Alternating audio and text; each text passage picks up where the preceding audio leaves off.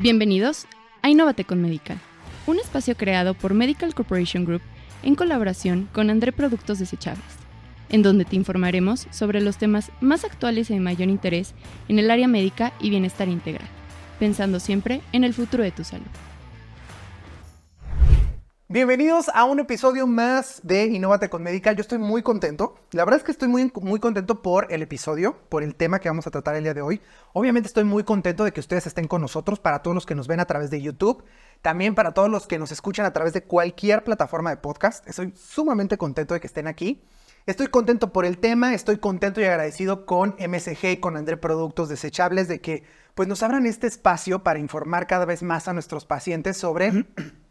qué es lo que más nos conviene en cuanto a vida saludable y hacerlo de la mano de los expertos para que tengamos información verídica, información veraz, rápida, desde luego, en este mundo donde tenemos una lluvia de información en las redes sociales.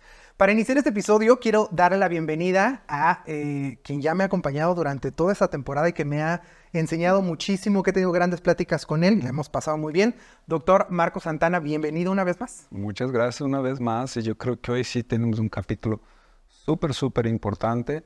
Ahora sí, hablar del cerebro con dos cerebros, muy importante en eso, porque tú mismo bien dijiste, nosotros de repente queremos vernos bien de la apariencia, de longevidad, bien de adentro, nos sentimos mal del estómago cuando vamos ganando tiempo de vida, pero el cerebro nunca avisa, ¿no? El cerebro no avisa que está envejeciendo. Entonces, creo que es un tema súper interesante, no lo pueden perder con esas dos mentes brillantes aquí que nos van a explicar punto a punto cómo debemos hacer para mejorar la longevidad del cerebro y qué cosas debemos evitar para no lastimarlo, ¿no? Justamente quiero dar la bienvenida a nuestros dos especialistas del día de hoy. Por un lado tenemos al doctor Alonso Riestra, él es médico especialista en neurología con una subespecialidad en neurología del comportamiento. Él pertenece al Instituto Mexicano de Neurociencias en el Hospital Ángeles Lomas. Bienvenido, doctor. Muchas gracias, al contrario, Iván. Gracias por tenernos aquí. Gracias, Marco. Qué amable. Un placer. Y por otro lado, también tenemos a la doctora Ana Paola Azpiri. Ella es licenciada en nutrición y es maestra en nutrición clínica. También pertenece al Instituto Mexicano de Neurociencias en el Hospital Ángeles Lomas. Bienvenida, doctora. Muchas gracias. Feliz de estar acá. A partir de ahora les hablo de tú, pero quería presentarlos de manera muy formal. Bienvenidos. Mejor. Bienvenidos. Gracias. Muy bien. Oiga, pues para poder entrar en tema, doctor, si le parece bien, me gustaría empezar hablando de cuáles son las principales enfermedades, porque yo me acuerdo que hasta hace no mucho que se empezó a hablar del Alzheimer, por ejemplo, como una enfermedad degenerativa del cerebro que va muy ligada a la vejez. Pero ¿cuáles son las principales enfermedades para que los escuchas empiecen a identificar cuáles son las principales enfermedades a las que a la que nos enfrentamos relacionadas con el cerebro y la longevidad? Muy bien, bueno, claro. Sí, a medida que vamos envejeciendo, y todos sabemos ya ahorita que la población va envejeciendo, y eso es resultado de muchas cosas que hemos hecho como sociedad que tienen que ver desde lavarnos las manos y evitar la mortalidad infantil y la vacunación hace algunos siglos que empezó y demás, hasta pasteurizar la leche, ¿no? Y cosas así. Es lo que ha hecho que ahora vivamos más, entre otras cosas, pero eso ha traído toda su otra serie de retos, ¿no? Que son las enfermedades degenerativas, ¿no? Y interesantemente, muchas de estas enfermedades degenerativas tienen que ver con aspectos genéticos que quizás estén predeterminados, ¿no? Y que son más acentuados con el envejecimiento y con la longevidad. Y de ahí que se vuelvan más importantes nuestros hábitos y lo que hacemos para prepararnos cómo vamos a vivir de aquí en adelante, digamos de la edad media en adelante, ¿no? Y esas enfermedades, pues desde el punto de vista cerebral, las enfermedades degenerativas más importantes, además de, supongo que lo han tocado en otras ocasiones, pero de la enfermedad vascular cerebral, que está sumamente relacionada con la edad, por ejemplo, tumores que están relacionados con la edad y otra serie de problemas. Pero digamos que lo que ahorita más nos preocupa a todos es la demencia, ¿no? Porque la demencia es un término paraguas, que habla de un proceso en el cual se van perdiendo las habilidades cognitivas, puede afectar la conducta, puede afectar el ánimo, puede afectar el sueño. Y demencia es el término genérico que se refiere a esto, y luego vienen las causas o quizás los tipos de demencia que ya son enfermedades específicas. Una de ellas es la enfermedad de Alzheimer, la forma de demencia más común en el mundo, ¿no? Y luego viene la enfermedad de Alzheimer asociada también a daño vascular, ¿no? La demencia mixta. También viene una forma muy especial de demencia, la demencia frontotemporal, que así se llama. Algunas personas todavía cuesta trabajo que la identifiquen, pero es una enfermedad frecuente. La demencia asociada a la enfermedad de Parkinson, por ejemplo, ¿no? Y entonces llega la gente y me dicen, oye, Alonso, entonces, es que me dijeron que mi abuelita tiene demencia senil, ¿no? Uh-huh. Y habla de esta parte, ¿no? Una persona va envejeciendo y como que es normal, pues que choche, ¿no? Que se le olviden las cosas y demás. Pero eso no es así. De hecho, el término demencia senil no es informativo. Decir, tiene demencia senil, es decir, pues está viejito y está, o sea, es un anciano al que se le olvidan las cosas. Lo ponen un título. Como normal. Y es normal. Ajá. Hay una parte del envejecimiento, hay vamos a llamarle, hay cambios cognitivos asociados al envejecimiento del cerebro y que son normales y que tienen que ver con capacidad de procesamiento y algunas funciones que llamamos ejecutivas y demás. Pero la demencia no es normal. La demencia no es parte del envejecimiento normal. La demencia es una enfermedad, es un proceso patológico que distinguimos eso, ¿no? Y ese es precisamente el gran reto, que aunque no es parte del envejecimiento normal, está directamente relacionada con el envejecimiento, y ahora que todos estamos envejeciendo, pues estamos viendo más y más demencias. Entonces, ¿qué hacer al respecto? Eso me crea una súper inquietud, Alonso, porque dijiste también demencia frontal, y algunos subtipos más ahí que finalmente se ha conocido más ahora. Ahora, mi inquietud es, ¿eso se ha conocido más ahora, esos subtipos o algún otro tipo de demencia, porque nos evolucionó la forma de diagnóstico para eso? Porque finalmente el cerebro está sufriendo algunas enfermedades hoy que no sufrían antes por toda la tecnología, por el tipo de alimentación, que ahorita vamos a preguntar a Ana. ¿Por qué crees que han aparecido más diversidades de enfermedades del cerebro senil? Bueno, es una pregunta muy profunda y tiene muchas implicaciones porque tiene que ver con cómo hacemos las cosas en medicina, que a veces mucho es nada más cambiarle de nombre a las cosas. Y me falta un poco de todo. Sí, un poco. Sí. Mucho es cambiarle de nombre a las cosas, ¿no? Alzheimer describió esta enfermedad pues a principios del siglo pasado. Realmente no es una enfermedad nueva. Lo que pasa es que la concepción de la demencia ha ido cambiando con el tiempo y a medida que se juntan otros aspectos de la salud o de la enfermedad que consideramos más o menos relevantes o no. Por ejemplo, hubo un tiempo, hasta hace no mucho, hasta el último tercio del siglo pasado, en que tú no diagnosticabas a alguien con Alzheimer a menos que fuera una persona relativamente joven. Si no le decías, tiene demencia senil. Okay. Y esa demencia senil empezaba a los 60 años, ¿no? Entonces claro. Tú dices, como la geriatría, ¿no? Que cuando empezó hace, pues, más o menos 50 años a ser más popular como una especialidad médica, pues las personas sujetas a la geriatría eran individuos mayores de 50 años, ¿no? O sea, entonces, al ir cambiando cómo entendemos la enfermedad, el proceso de envejecimiento, ¿no? También va cambiando cómo entendemos la enfermedad. Esa es una parte muy importante. Hay un aspecto conceptual que no depende de la enfermedad en sí, depende de cómo nosotros la entendemos con base al conocimiento que se va acumulando. Pero sin lugar a dudas, el hecho de que vivamos más y seamos más sanos, o sea, el hecho de que no te mueras de infecciones, de que no te hayas muerto de un infarto cerebral o de un infarto cardíaco, el hecho de que no te haya atropellado un camión, de que no hayas muerto en una guerra, de que no te haya matado a alguien, te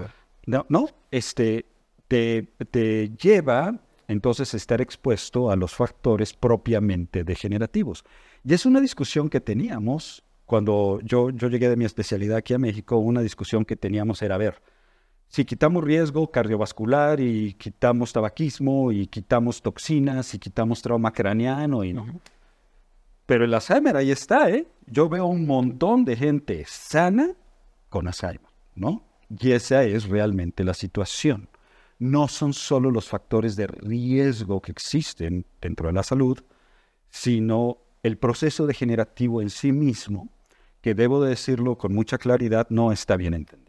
Realmente no está bien entendido. ¿Y los ambientales como el celular, porque nos comentaba un poquito antes de empezar la charla que, por un lado, nosotros dejamos de hacer ejercicios cerebrales, ¿no? Como leer más, hacer cosas. Yo en mi caso, te comentaba que antes yo sabía de cabeza 60 números de teléfono. Ahora yo creo que sé mucho el de la casa, el del consultorio, el de mi esposa, ¿no? Y si me va bien, ¿no? Si me va bien. Pero por otro lado me comentabas que también los videojuegos, a pesar de, obviamente, tienen ahí un tema ahí que la gente dice que es malo para los niños, también aumenta el proceso de ejercicio cerebral. ¿Qué tan cierto es eso? Bueno, definitivamente también nosotros, como en nuestras vidas particulares, y a medida que pasa la historia, nos vamos enfrentando a distintos retos, a distintos desafíos. Y todas las generaciones, no ha habido una sola generación en la historia de la humanidad que no diga que la siguiente está mal, ¿no? Y que la siguiente hace las cosas mal. Y estos muchachitos que no saben, no, estos muchachitos también están enfrentando sus retos y se están enfrentando a tecnologías distintas y a formas distintas de resolver problemas, ¿no? Okay. Entonces es como decir, es que en mis tiempos usábamos las reglas de cálculo y ustedes usan ya ahora nada más calculadoras y ya no saben usar una regla de cálculo. Claro. Seguramente usar reglas de cálculo te daba ciertas habilidades especiales que yo no tengo ni tuve nunca jamás, pero usar calculadoras y computadoras y tener acceso a la tecnología también te da otra serie de habilidades que también son importantes. Es mucho cuestión de contexto. Es un balance. Pero hablando también de cambios en la vida y cosas que nos han afectado, por ejemplo, y que antes sí no eran así. Bueno, por ejemplo, yo me iría un poquito por otro camino. ¿Qué tan angustiados estamos? ¿Qué tan deprimidos estamos? ¿Cómo está nuestro nivel de estrés, nuestro estado de ánimo, no? La ansiedad y la depresión son epidemias brutales que interfieren muchísimo en nuestra calidad de vida, en nuestro funcionamiento cognitivo, factores de riesgo importantes para demencias y demás, pero que además son epidémicas en proporciones que hacen parecer a la COVID pues un juego de niños, ¿me explico? ¿Y qué estamos haciendo al respecto? ¿Y cómo hacemos para que la gente tenga salud mental, salud emocional y demás? Pues eso es algo que no está clara cuál es la respuesta de nuestras sociedades actualmente, ¿no? Doctor, ahora que hablaba de este tema de la salud mental, que es sumamente importante, y para ir entrando en el tema de los hábitos, ¿hay un daño en el cerebro, un daño físico que podamos ver en el cerebro? Un poco para que los escuchas nos entiendan qué le pasa al cerebro. Con el tema del estrés, la depresión y la ansiedad, que son tres cosas que nos tienen amenazados, ¿hay un desgaste en el cerebro? Sí. Sin ser el tema realmente, pero ya que lo mencionamos, vale la pena profundizar un poquito. Los estados depresivos crónicos y graves, que además son los que más efecto podemos ver, claramente están relacionados con disminución del volumen cerebral, por ejemplo, están relacionados con disminución del grosor cortical, sobre todo en unas zonas corticales. El incremento de cortisol crónico, por ejemplo, está relacionado con atrofia hipocampal, que son partes de la memoria. Hay también desorganización de otras partes profundas del cerebro, sustancia blanca y demás. Hay menos eficiencia en la transmisión molecular, ¿no? O sea, sí hay cambios físicos. No hay algo que tú puedas decir, le voy a hacer un estudio a un paciente para ver si está deprimido o no. Eso no existe. Pero en las poblaciones de personas que están deprimidas, sí se pueden ver cambios cerebrales. Okay. De distintos tipos, distintas zonas, en los lóbulos frontales, ciertas partes de los lóbulos frontales, en fin, ¿no? Está bastante. Está muy definida. Okay. No, adelante, doctor, adelante.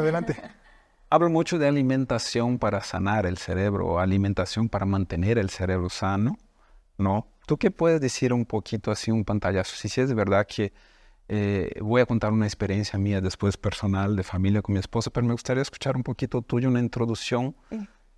Si verdaderamente tenemos alimentos que mantienen, independiente del resto del cuerpo, alimentos específicos que mantienen el cerebro sano o incluso alimentos que directamente tienen el cerebro como un órgano blanco donde le lastima más que el resto del cuerpo, el corazón, el músculo. ¿Sí es verdad que hay alimentos que enferman el cerebro como tal o, por otro lado, que sanan el cerebro? Pues en realidad no es que es algo multifactorial, no es que un alimento va a enfermar el cerebro o que otro lo va a curar. En realidad es mucho la alimentación que vamos teniendo día a día, que hace teniendo una alimentación alta en fibra, que teniendo una alimentación con poquitos alimentos procesados. Todo eso va a hacer que el cuerpo funcione como debe, de una forma, digamos, armónica. Cuando rompemos esta armonía, rompemos este equilibrio que puede haber a nivel intestino, y cuando este intestino está enfermo o perdió esta armonía, empieza a haber, en este eje que platicábamos del eje intestino-cerebro, daños a nivel sustancias en el cerebro que empiezan a afectar la zona del hipocampo y que se empieza a alterar la memoria, el aprendizaje. Entonces, no es que un alimento nos lo vaya a favorecer o a empeorar, es el uso crónico o la frecuencia en la que lo estamos consumiendo. Entonces, ¿de qué es lo que tenemos que consumir para, digamos, prevenir este rompimiento en la armonía? Es una dieta, la más famosa que la que todo el mundo conocemos o escuchamos, es la dieta mediterránea, ¿no? Okay. ¿En qué consiste? Consiste en tener una alimentación alta en fibra. La mejor forma de visualizarla es como llena de colores, verduras, y yo siempre les digo la importancia de variar los colores en nuestra dieta para poder favorecer que haya de todos los nutrientes. No solo enfocarnos en todos los días desayunar jitomate, hablando del rojo. Variarle, a veces zanahoria, a veces brócoli, a veces coliflor, para que estos colores se traducen un poco en vitaminas y en estos alimentos que son fuente de fibra, que van a ir haciendo que el intestino trabaje como debe, en armonía, dándole como mucha prioridad a las fuentes de animal que no sean tan procesados, fuentes de pescados que son grasas buenas, aguacate, que también es un tipo de grasa muy buena, semillas. Entonces, básicamente, dándole prioridad siempre a fibra, vegetales, leguminosas, cereales de buena calidad o integrales, que por ahí tenemos la tortilla, que es muy buena, tortilla de maíz, salmas, tostaditas, todo esto horneado, que hoy en día ya lo tenemos como súper disponible. Antes era siempre la tostada frita, el totopo frito. Okay. No era lo máximo porque teníamos esta parte de la fibra, pero luego empeorábamos con la parte de la grasa. Hoy en día creo que ya tenemos como mucha esa disponibilidad, que es mucho mejor. O sea, ¿comer pan no causa Alzheimer, de veras? Pan integral, sin jarabe de alta fructosa, todo eso es bueno. Tocaste un tema importante que son las grasas. ¿Por qué preguntaba? Es porque yo tengo un tema personal de familia. Mi esposa es portadora de epilepsia. Uh-huh. Entonces hablan mucho hoy de las dietas que son ricas en los ácidos grasos, las dietas cetogénicas, en específico para ese tipo de paciente, para mejorar el tema de la vaina de mielina, todas esas cosas que... Sí es cierto, sí hay la persona que tiene, por ejemplo, un tipo de patología como esa, como una epilepsia. Sí es cierto que eso mejora el tema de las crisis, mejora todo el cerebro. ¿Cómo funciona? Sí, de hecho, la dieta cetogénica es el tratamiento para personas con epilepsia. Okay. Ahora se usa mucho más para bajar de peso, que está muy de moda, sí, ¿no? Pero sí es real que hacer que el cuerpo entre en este estado cetogénico protege o disminuye como esta excitación a nivel cerebral que va a ocasionar que estas crisis convulsivas sean como mucho más frecuentes. Okay. Entonces, meter nuestro cuerpo en el estado cetogénico hace que estas crisis sean mucho menos, digamos, duraderas y mucho menos frecuentes. Okay. Entonces, sí. De hecho, la dieta cetogénica para el tratamiento de la epilepsia refractaria, sobre todo en niños, pues fue desarrollada en el Hospital Johns Hopkins en el siglo pasado, y era la única dieta realmente que podía, o la única intervención terapéutica que realmente podía disminuir la epilepsia en personas con epilepsia refractaria de muy difícil control, ¿no? En el paciente epiléptico cotidiano, pues yo creo que es muy buena idea que no abuse de los azúcares como cualquiera de nosotros, ¿no? Yo no sé si le diría a todo mundo, a todos los pacientes epilépticos, hoy tienes que estar en dieta cetogénica. Probablemente lo van a hacer de todas maneras porque quieren estar en el keto y porque está muy de moda y demás. Pero en realidad es una intervención saludable en ciertos pacientes, pero sobre todo está indicada en la epilepsia refractaria. Ya, para que la gente sepa más que nada, porque si no luego se confunde. Mañana todo el mundo empieza a hacer dieta cetogénica. Sí, claro. Porque hemos dicho no. Finalmente la pregunta es direccionada a los pacientes con epilepsia, donde sí mejora todo el tema del tratamiento de la epilepsia, ¿no? Para que no vayan a tomar que todo el mundo tiene que hacer dieta cetogénica mañana. Tú tenías otra pregunta, Iván. Justo especificar refractaria. Refractaria, claro. Refractaria. La epilepsia de difícil control, una buena intervención es la cetosis, sí, claro que sí. Ok. No, la verdad es que la pregunta que iba para Ana Pau ya quedó resuelta porque era mucho como esta relación. ¿Por qué tenemos una nutrióloga en el Instituto de Neurociencias, ¿no? O sea, ¿por qué existe esta relación? Y me queda claro que hay una relación importante entre el sistema digestivo, la nutrición y el comportamiento del cerebro. Yo, perdón, lo voy a decir sin que sea comercial, pero porque Ana no lo va a decir. Pero el Instituto de Neurociencias en el Hospital Ángeles Lomas tiene algo muy importante que es el Centro de Neurorehabilitación. Donde se ve a los pacientes con daño cerebral adquirido, del tipo que sea, típicamente infartos cerebrales, pero pueden ser cirugías, o puede ser trauma, o pueden ser infecciones, ¿no? Y si tú ves lo que hace realmente bien el Centro de Neurorehabilitación, además de la neurorehabilitación en sí, es integrar el aspecto respiratorio, el aspecto cardiopulmonar en la rehabilitación, y el aspecto nutricional.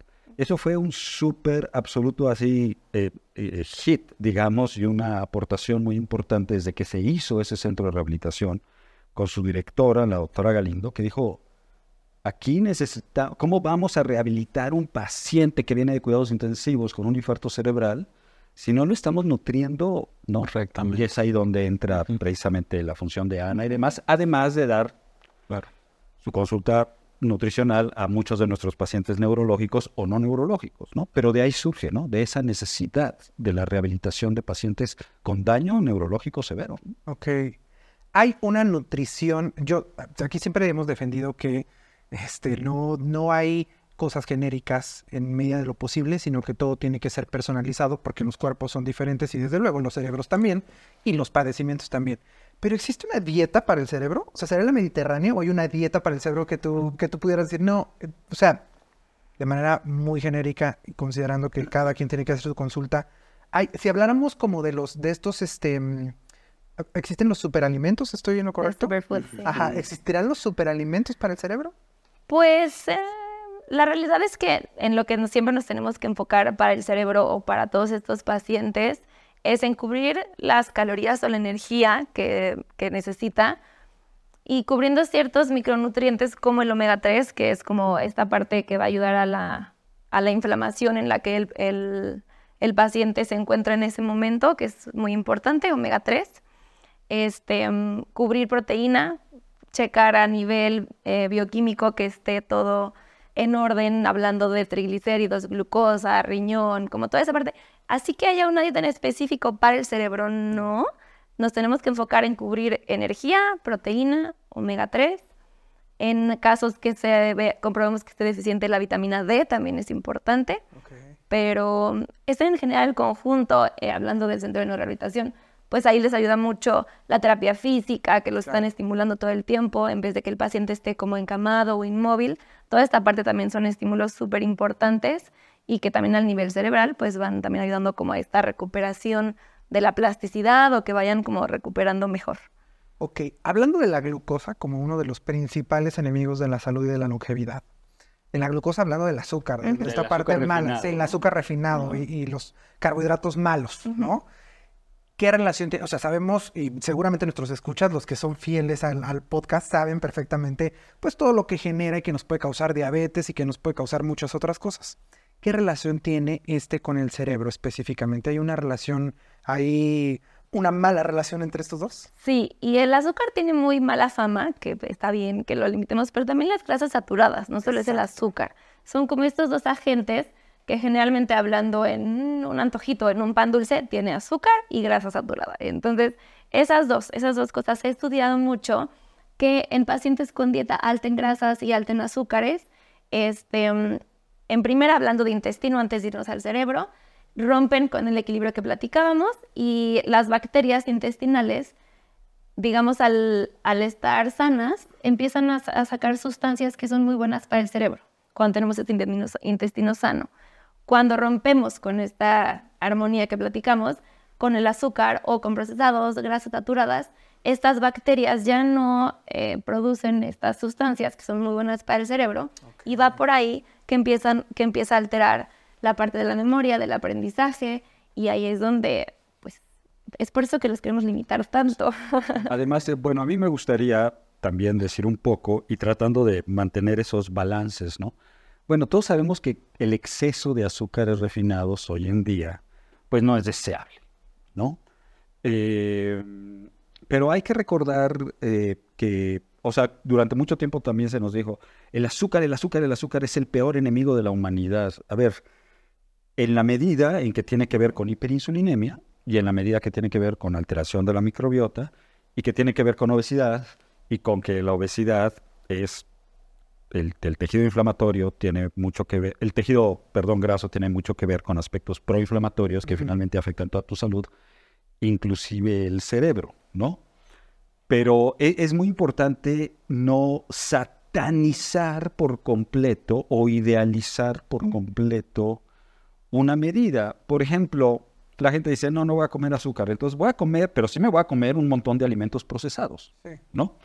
Que no tienen ni tantita azúcar o no deberían de tenerla, quizás la tienen. Y por ejemplo, si ha habido, respondiendo a tu pregunta, Iván, ¿hay una dieta buena para el cerebro? Yo creo que más... O no solo es lo que hay que hacer, es lo que no hay que hacer. Sí salió un estudio reciente, muy reciente, que sí relaciona a los alimentos ultraprocesados o altamente procesados.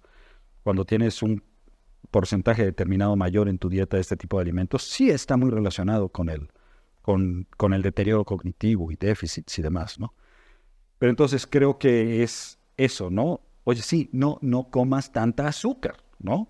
Oye, si estoy bien, si estoy en mi peso, si no tengo obesidad y si hago ejercicio, no me puedo echar un postre. No, pues claro que sí, porque eso también forma... No, digo, lo hemos hablado Ana y yo veces, ¿no?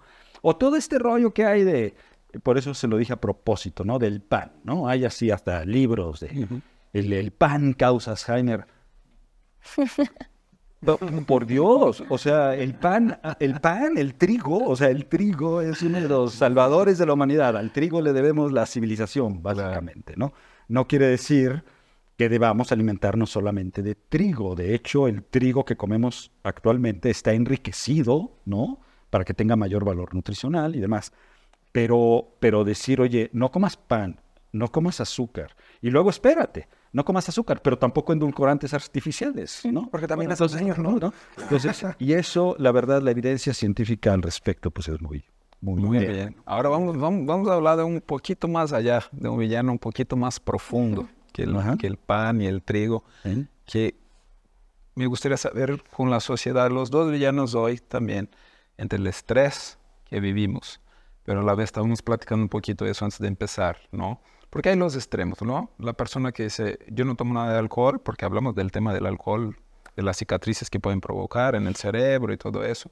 Pero a la vez hay la persona que no toma nada de alcohol, pero se somete a un estrés muy bravo diariamente. Y por otro lado, hay la persona que logra manejar un poquito su estrés, que toma su copa de vino en el fin de semana, o sea, no estamos diciendo que vaya.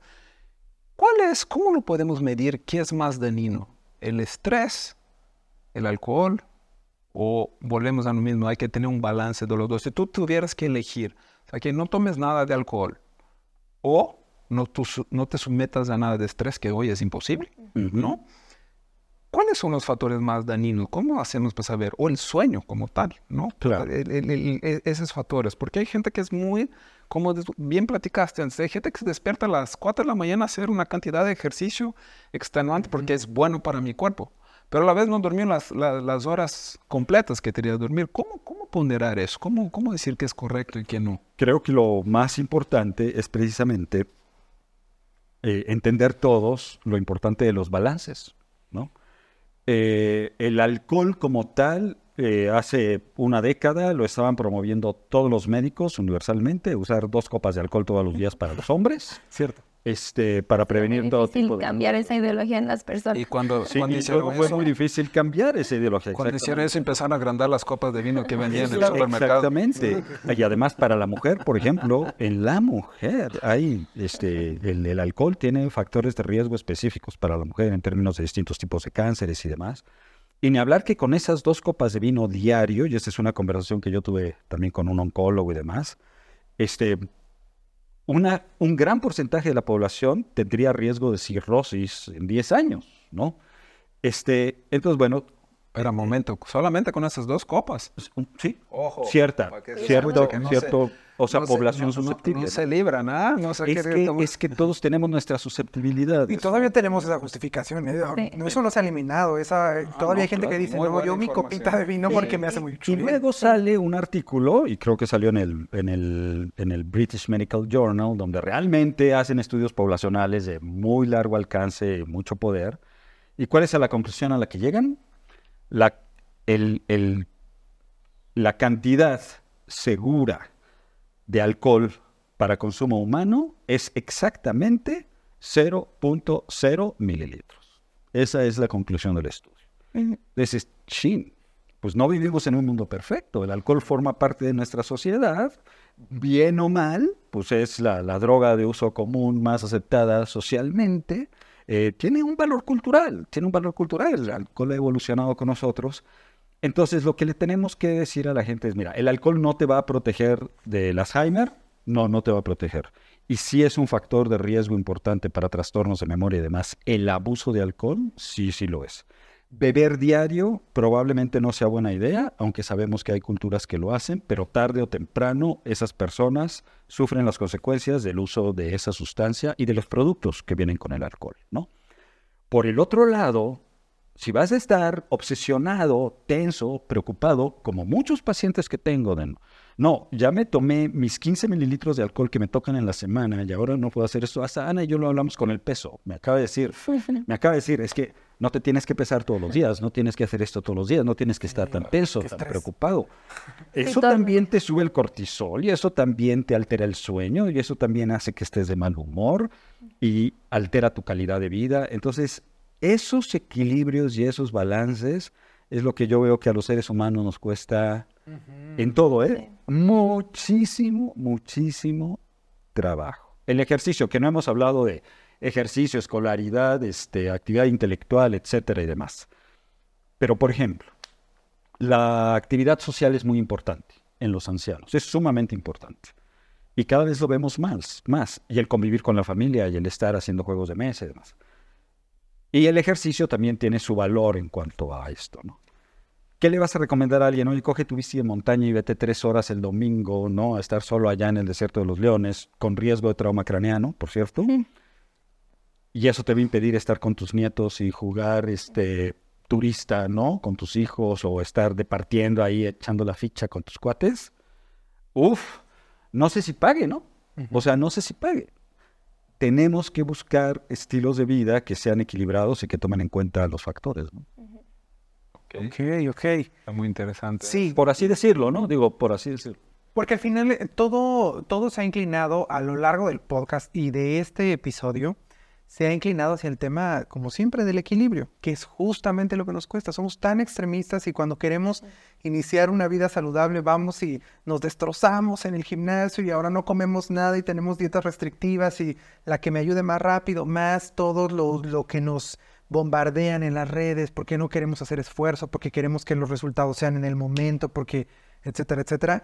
Y creo que tenemos que regresar, me decía el doctor, me lo ha estado repitiendo cada que tenemos una plática de esto, regresar a los básicos. Sí. Regresar a los básicos, ¿no? Es decir, qué es lo que nos ha estado haciendo bien durante todo este tiempo y en qué la hemos regado durante varios años creando infinidad de productos que nos hacen daño por el hecho de que sean más rápidos de consumir, más rápidos de hacer, pero sí más industrializados, ¿no? Entonces eso es sumamente importante.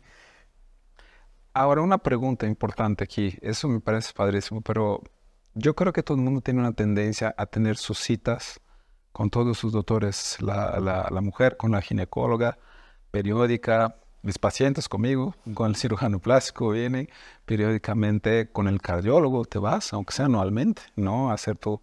Claro. Pero yo nunca veo que la gente diga, tengo mi cita cuando yo no tengo nada, yo estoy sano de la cabeza, yo no tengo nada, tengo mi cita anual con mi neurólogo. Cierto, ¿eh? Entonces la pregunta aquí es importante. Por supuesto que es importante, pero... ¿Por qué no? Hay una forma de, que yo creo la gente tenga su cita anual, medir el deterioro del cerebro anualmente para obviamente ir preparándote, obviamente como preparas el corazón, como prepara la mujer su cuerpo, para preparar su cerebro para el envejecimiento, ¿no? Porque no veo que la gente haga cita anual. O sea, la gente viene al neurólogo cuando trae un trastorno. Claro, pues muchas gracias por decirlo, muchas gracias. Voy a llevar tu pregunta un poco más allá y que tiene que ver con el abordaje de la salud mental en general, ¿no? Todos los médicos o muchos de los especialistas en salud sí tenemos demanda negativa, ¿no? Lo que llamamos demanda negativa. O sea, nadie se levanta un día en la mañana y dice, hoy voy a ir a ver a mi neurólogo porque no. Y luego oigo a mis colegas decir cosas así como, ay, es que la gente sí, feliz, sí se gasta no sé cuánto dinero en un restaurante, pero no lo quieren gastar viniendo a ver al doctor. Pues no. O sea, la gente busca hacer cosas que le dan placer, le generan satisfacción y demás. No. Y algo que tú mencionaste, y en el corto plazo y con contundencia, ¿no? Lo cual no se ve mucho en el ámbito de las enfermedades crónicas degenerativas, que más bien, pues, acompañamos al paciente y lo cuidamos, ¿no? Más que curarlo. Pero ya hablando de salud mental como tal, nuestra salud mental... Ya tocamos temas de ansiedad y de depresión y ya ni hablar de relaciones interpersonales y tal, ¿no? En nuestra sociedad, el abordaje a la salud mental, esto es algo que hablo mucho con mi hija, que es psicóloga, el abordaje es completamente defensivo o remedial. Es como si tú le dijeras a alguien, ve con tu odontólogo hasta que ya se te hayan caído todos los dientes. No, y aparte porque hay un tabú, la gente dice, oye, voy a mi cita anual con mi neurólogo, sé que estás loco, estás mal, te pasa algo. No, es mi cita anual para revisarme. A ver, yo venía contando a Ana en el coche que hace muchos años yo quería hacer un proyecto de investigación y una parte de no poder hacer ese proyecto de investigación es que una de mis superiores era... No, pero tú no puedes hacerle esas preguntas a los ancianos porque van a sentir que estás diciendo que están locos, ¿no? Oye, les voy a hacer preguntas de memoria, además, pues sí quiero explorar aspectos de salud mental. Claro. Pero dentro del mismo ámbito médico existe mucho prejuicio, muchísimo prejuicio. Necesitamos generar mucha más conciencia y nosotros mismos como profesionales de salud ser también librarnos de esos prejuicios, porque nosotros los compartimos, ¿no? En términos de realmente ir a ver al neurólogo como un check-up, probablemente no, sinceramente no. Okay. En términos de cuidar tu salud, no con un check-up, déjenme decirles que no con un check-up, sino hacerte lo que tu médico diga que es necesario, y eso está demostrado, ¿no? ¿Qué estudios debes de hacerte en forma personalizada, de acuerdo a tu edad, a tu sexo, ¿no? Y a tus factores de riesgo específicos, sí. Y por ahí van a salir las necesidades de las distintas subespecialidades. Si necesitas ir a ver al endocrinólogo, al cardiólogo, al neurólogo y demás. Pero estar conscientes de nuestra salud y prestarle atención, pues sí, por supuesto. Quizás podríamos decir lo mismo de la nutrición. Necesitas ir a ver... Yo creo que necesitas más ir a ver a tu nutriólogo y que te diga cómo está. Sí, porque pasa lo mismo. No solicitamos una consulta para saber cómo estoy. O sea... Esta conciencia, yo hice hace poco conciencia real de la microbiota, ¿no? Que para mí era como, si yo sé que se le llamaba antes de otra, se le llamaba de otra manera. Flora intestinal. Exacto. Sí. Antes era la flora intestinal y yo era muy consciente de ello. Y dice, claro, tenemos bichitos en la panza que de pronto hacen bien unos y otros, todos funcionan para algo, ¿no? Pero cuando ya hice esta conciencia real de la microbiota, te surge la duda, ¿y yo cómo estoy? Y normalmente vamos con el nutricionista, o cuando tengo un padecimiento, ¿no? Y entonces me va a ayudar a sobrellevar ese padecimiento, o cuando quiero bajar de peso, ¿no? O cuando quiero lograr un objetivo, pero recibes consultas que te digan, oye, ayúdame a saber cómo estoy, ¿no? No, la verdad, bueno, la gente de repente, quiero saber mi porcentaje de grasa, por curiosidad, sí, probablemente, pero justamente creo que nos hace falta mucho esta cultura de prevención. Y justo hablando también de las enfermedades neurológicas, creo que se va cocinando durante el tiempo, no apareció de hoy para mañana. Probablemente, hablando de Alzheimer, pues empiezan a tener ciertos olvidos chiquitos que no nos damos cuenta hasta que progresa. ¿Y cuándo vamos? Cuando ya tenemos diabetes descontrolada, cuando el Alzheimer ya está como, o bueno, la demencia ya está como súper avanzada y no tenemos esta cultura preventiva. Entonces es súper importante que sepamos que no me enfermé de ayer a hoy, ni desarrollé nada de ayer a hoy. Fue algo que vengo construyendo desde mucho tiempo atrás y que me va a costar trabajo también, porque muchas veces pensamos, ya fui al nutriólogo, ya soy el doctor, pero no hice caso a ni me estoy tomando la medicina, ni estoy organizándome para mis comidas, o no estoy buscando el tiempo para el sueño o el ejercicio. Entonces, la realidad es que sí cuesta trabajo, no es fácil, pero yo creo que pues es como muy... Tiene esta recompensa de me siento bien, tengo X cantidad de músculo, no hablando a fuerza de grasa, que es importante, pero de músculo, hablando de funcionalidad, me siento bien, no tengo dolores, no me canso, soy independiente, subo y bajo sin dificultad. Es como un poquito más por allá. Buscamos siempre la enfermedad versus quiero sentirme bien. Sí, y además creo yo que entender, a mí me gustaría decir dos cosas. Uno, ahondar un poquito en esto. Hoy tenía... precisamente una estudiante en la mañana en el consultorio que van empezando el curso, y le decía, de veras tienes que desarrollar tú, pues una estudiante va empezando, habilidades de preguntarle a la gente y obtener la información que necesitas. Muy comúnmente las personas nos vienen a buscar porque sucedió algo grave ya. Y cuando le preguntamos, ¿pero cuándo empezó? Nos dicen... cuando pasó algo grave. Tenemos que cambiar la pregunta, claro, y tenemos que preguntarlo muchas veces hasta que nos logren decir cuándo fue la última vez que esta persona estuvo bien, como está siempre. Y esos son años de diferencia muchas veces, claro, en que no nos damos cuenta que algo ya se empezó a deteriorar. Pero lo otro es que en términos de prevención de demencia, por ejemplo, y de lo que estamos hablando y de qué aspectos de hábitos debemos de incluir en nuestra vida, la verdad es que si nos esperamos a que ya tenemos síntomas, van a tener mucho menos efecto. La intervención debe de ser en la edad media, o sea, en la edad en medio, ¿no? Sí, sí, en la mediana edad. ¿No? En la edad mediana, digamos, ¿no? Entre los 40 y los 60 años. O sea, nosotros tenemos que hacerle ver a las personas que nunca va a estar de más tener buenos hábitos. Algunas cosas no las podemos modificar. Por ejemplo, ¿cuántos años estudiaste? Pues ya los estudiaste, ¿no? Tu escolaridad, pues es tu escolaridad, ¿no? Otras cosas sí son modificables. Por ejemplo, seguir activo socialmente, intelectualmente, trabajando y demás, como lo estamos hablando. Pero donde está ahora sí el pan es entre los 40 y los 60 años. Necesitamos ahí... es donde podemos... Porque hacerlo mucho más joven, bueno, sí que bueno, por supuesto, ¿no? Pero no sabemos si esa persona finalmente la va a atropellar un camión, ¿no? Pero digamos, entre los 40 y los 60 años es donde realmente podemos hacer esa intervención que puede tener mayor peso en modificar cómo vamos a envejecer.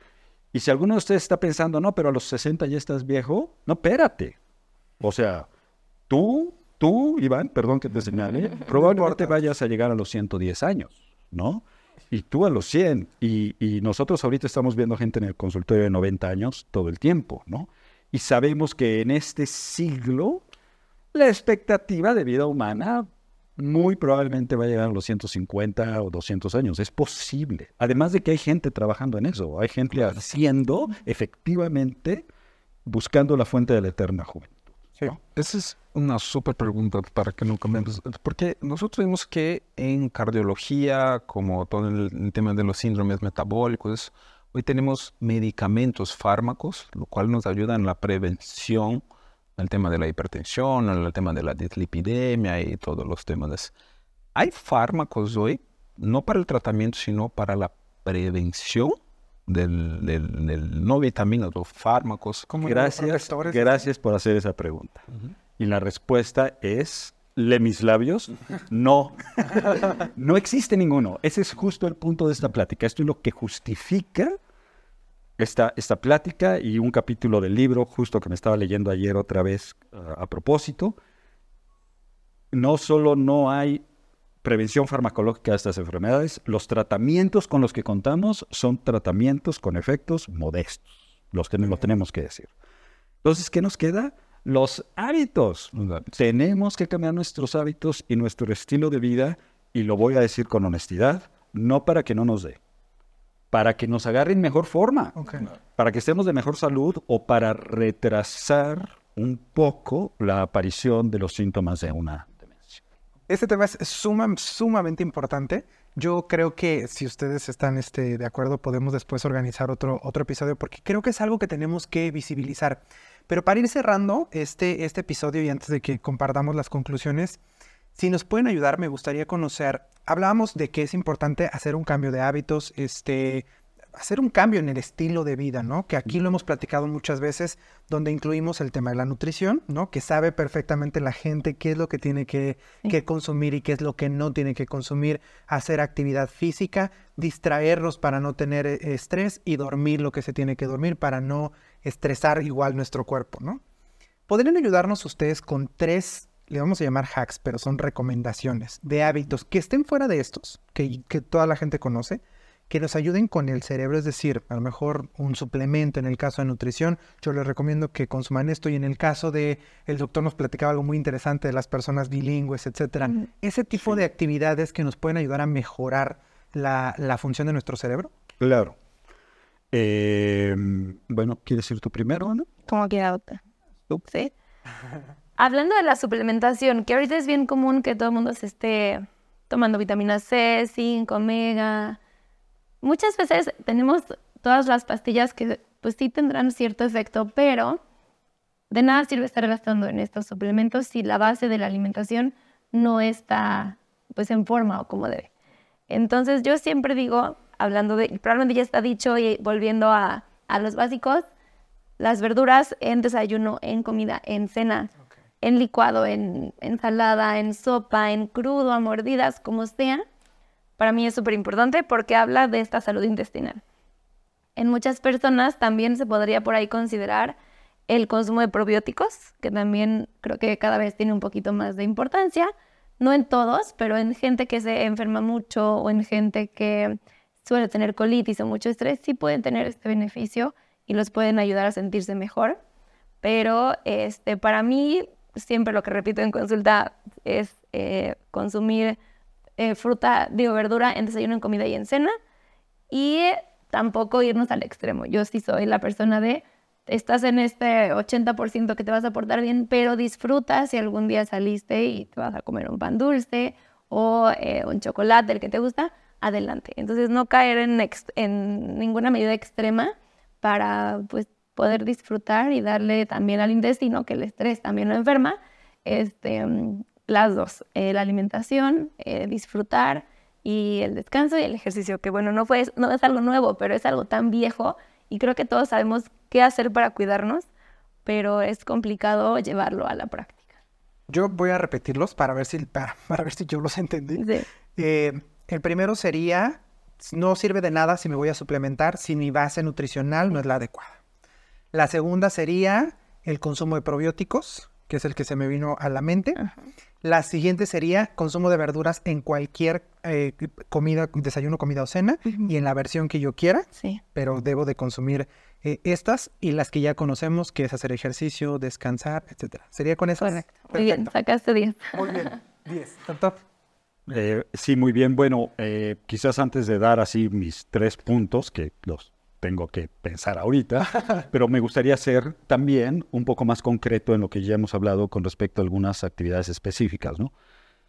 Una de ellas, lo que tiene que ver con lo intelectual, ¿no? Este concepto de reserva cognitiva, en el cual mientras más densas son tus conexiones neuronales, mientras más usas tu cerebro, mientras mejor en forma está tu cerebro en lo que hace el cerebro, que es relacionarnos con el medio ambiente, ¿no? Y realizar la actividad intelectual y emocional y demás, eso hace que seas más resistente al daño. ¿Y cómo podemos nosotros aumentar esa reserva cognitiva? Factor importantísimo de riesgo para demencia, baja escolaridad. O sea, no llevar a los niños a la escuela o no estar educado. Factor número 1 de demencia, menos de 6 años de educación formal, de primaria y demás, es efectivamente algo que debemos de modificar.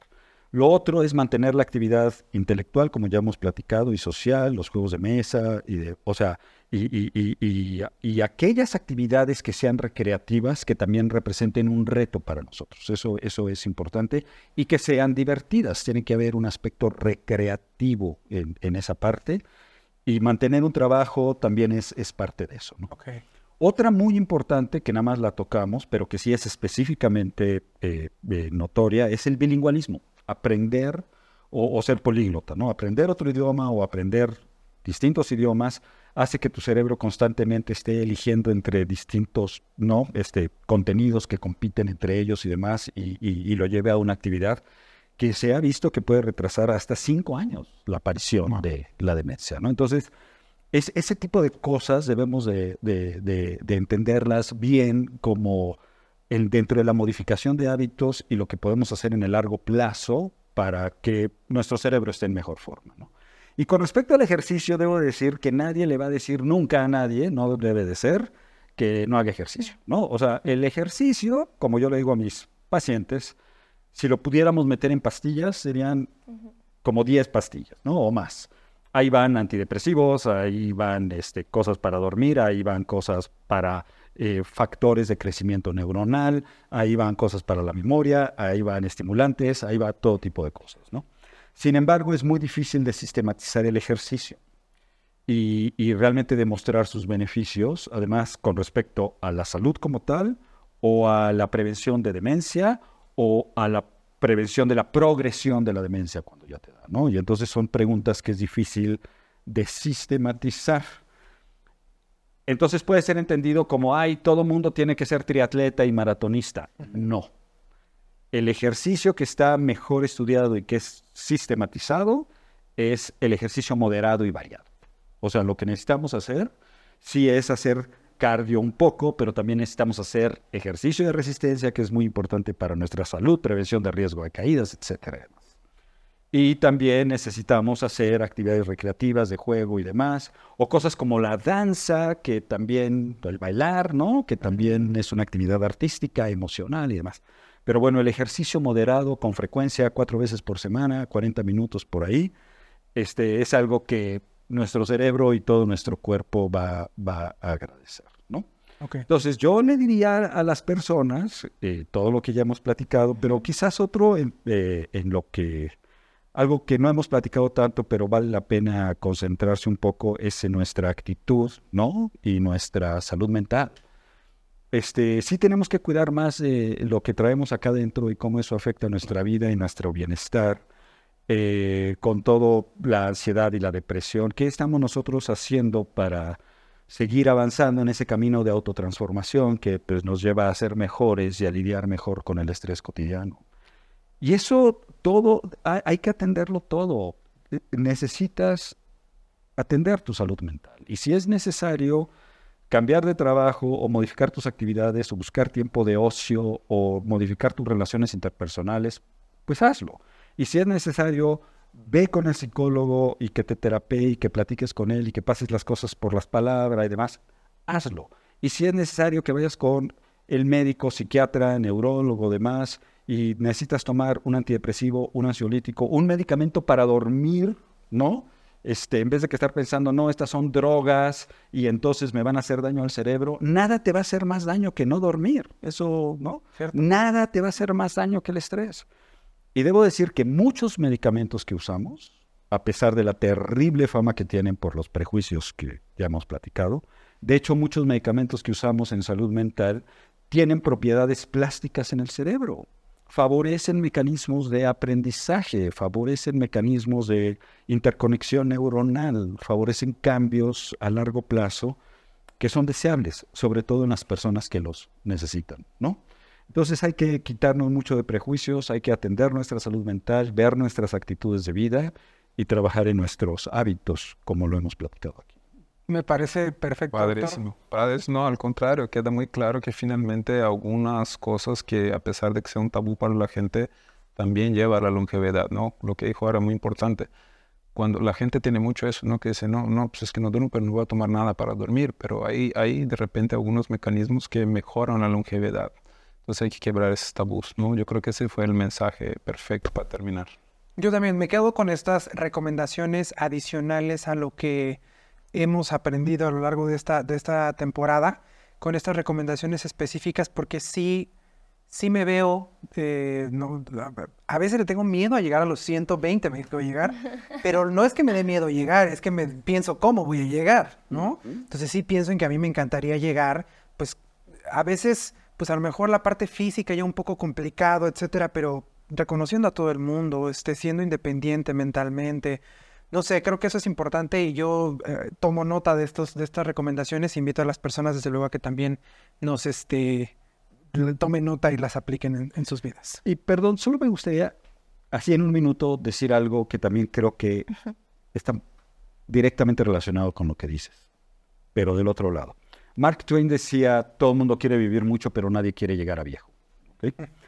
Y yo quiero decir, ¿y qué nos está preguntando? O sea, la frase más común que uno oye en el consultorio es que doctor, yo no quiero. Es que doctor, yo no quiero, es que doctor, yo no quiero. Pero te digo la verdad, nadie te va a preguntar. Y si llegas a viejo, que vas a llegar, vamos a ver. Y si te da una demencia, y te puede pasar. Sí, claro. Y si te toca la incapacidad, y si te toca que te cuiden, ¿no? Y que vean por ti, tampoco es un pecado, ¿no? O sea, también tenemos que quitarnos de la vida. Es que doctor, yo sí quiero llegar a viejito, y lo entiendo muy bien, ¿no? Pero sano y fuerte y con potencia sexual y con muchas novias y dando clases en la universidad. Eso no va a pasar. O sea, eso no va a pasar. Tenemos que estar preparados y ser humildes de que estas cosas nos van a suceder. De lo que se trata es que hagamos nuestra chamba. O sea, lo que te vaya a tocar, pues te va a tocar. Sí, hay cosas inevitables. Pero que nosotros hagamos lo que esté a nuestro lado para que nos toque de la mejor manera posible para nosotros y para nuestros familiares, que son los que nos van a cuidar si tenemos una demencia, si tenemos algo así, ¿no? Es solo algo que hay que decir. Muy cierto, doctor. Y también tomo el mensaje porque es un poco esta idea también de alejarnos del sufrimiento, un poco de querer las cosas rápido, de querer que las cosas pasen bien, muy a mi favor, etcétera. Cuando hay cosas naturales de las que no podemos huir, también me quedo con ese mensaje. Es exactamente el punto. Uh-huh. Muchísimas gracias por estar con nosotros. A ustedes, gracias. Si alguien tuviera una duda en el tema de nutrición clínica, cualquier tema de nutrición, ya hablamos, vayan, por favor, saquen cita con su nutriólogo para saber cómo están, que les expliquen el tema de la microbiota, que podría ser otro gran episodio, que les expliquen el tema de la microbiota. ¿Dónde podemos encontrarte? ¿En qué redes sociales? En Instagram como... anazpiri.nutrición. anazpiri.nutrición. Ahí podemos encontrar a Ana Pau para que puedan sacar citas, etcétera.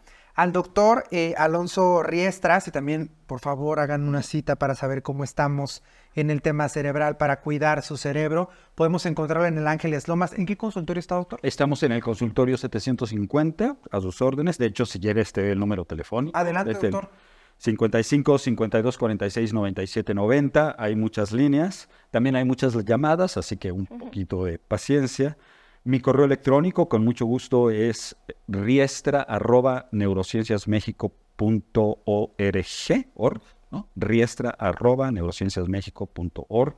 Y también está nuestra página del Instituto de Neurociencias, que se llama Neuroespacio, que es www.neuroespacio.com, que también tiene mucha información que puede ser de utilidad, ¿no? De todos modos, en las redes sociales y los datos que nos acaban de compartir, para los que nos están viendo a través de YouTube, estará apareciendo en este momento, para que ustedes puedan tomar nota y puedan comunicarse. Imagínense que aparte que lleguemos bien mentalmente, o mejor, ya no voy a decir bien, mejor con el paso del tiempo, autosuficiente hasta donde nos toque. Aparte de eso, uno llegue bien, se vea uno bien. Sí. Y si eso también lo queremos lograr, por supuesto que hay que contactar al doctor Marco, al doctor Marco Santana. ¿Dónde lo podemos encontrar? Es un gusto. Nosotros estamos también en redes sociales, doctor Marco Santana, en todas las redes sociales. Y ahí con gusto también, aunque estén con la cabeza bien, con el cuerpo bien, hay que verse bien también. Entren en el espacio del Instituto de Neurociencias, que está muy padre, tiene mucha información ahí y va a nutrir más todo lo que se vio en esa plática. Muchas gracias. Sin duda. En el caso de nosotros, ya saben que nos pueden encontrar a través de nuestras redes sociales. De ambas empresas está Medical Group, que es la red social de MSG. Ahí nos pueden encontrar en TikTok, en Facebook y en Instagram. Y en el caso de André, nos pueden encontrar en André Productos, igual en estas tres redes sociales. Ahí subimos mucha información de vida saludable, algunos tips para mejorar su estilo de vida, para que conozcamos más el funcionamiento de nuestro cuerpo y de esta manera tomemos mejores decisiones. Así es que también los invito a que nos sigan por allá. Por supuesto, este episodio lo pueden ver a través de YouTube y escuchar a través de cualquiera de las plataformas de podcast que ya todos conocemos. Muchísimas gracias una vez más. Nos vemos en un siguiente episodio seguramente. ¿Okay? Perfecto. Seguramente, claro que sí. Muchas gracias. Pues aquí están las puertas abiertas para otro episodio. Gracias a ustedes y a su público amable que nos mira. Claro que sí. Gracias a todos los que nos ven y nos escuchan. Este fue otro episodio más. Recuerden lo que siempre les digo. Un podcast o un video nunca podrán sustituir la cita con su médico. Nos vemos en el siguiente episodio. Si te ha gustado este podcast y quieres más información, síguenos en nuestras redes sociales @Medical Group Oficial y en nuestro canal de YouTube @Medical Corporation Group. No olvides suscribirte y darle clic a la campanita para enterarte de nuevos episodios. Te recordamos que este podcast está hecho en colaboración con André Productos Desechables y puedes encontrarlos en redes como @André Productos. El contenido de este podcast o video no pretende sustituir la consulta con tu médico. No se debe considerar como consejo médico y no tiene tal finalidad. Producido por Medical Corporation Group y André Productos Desechables.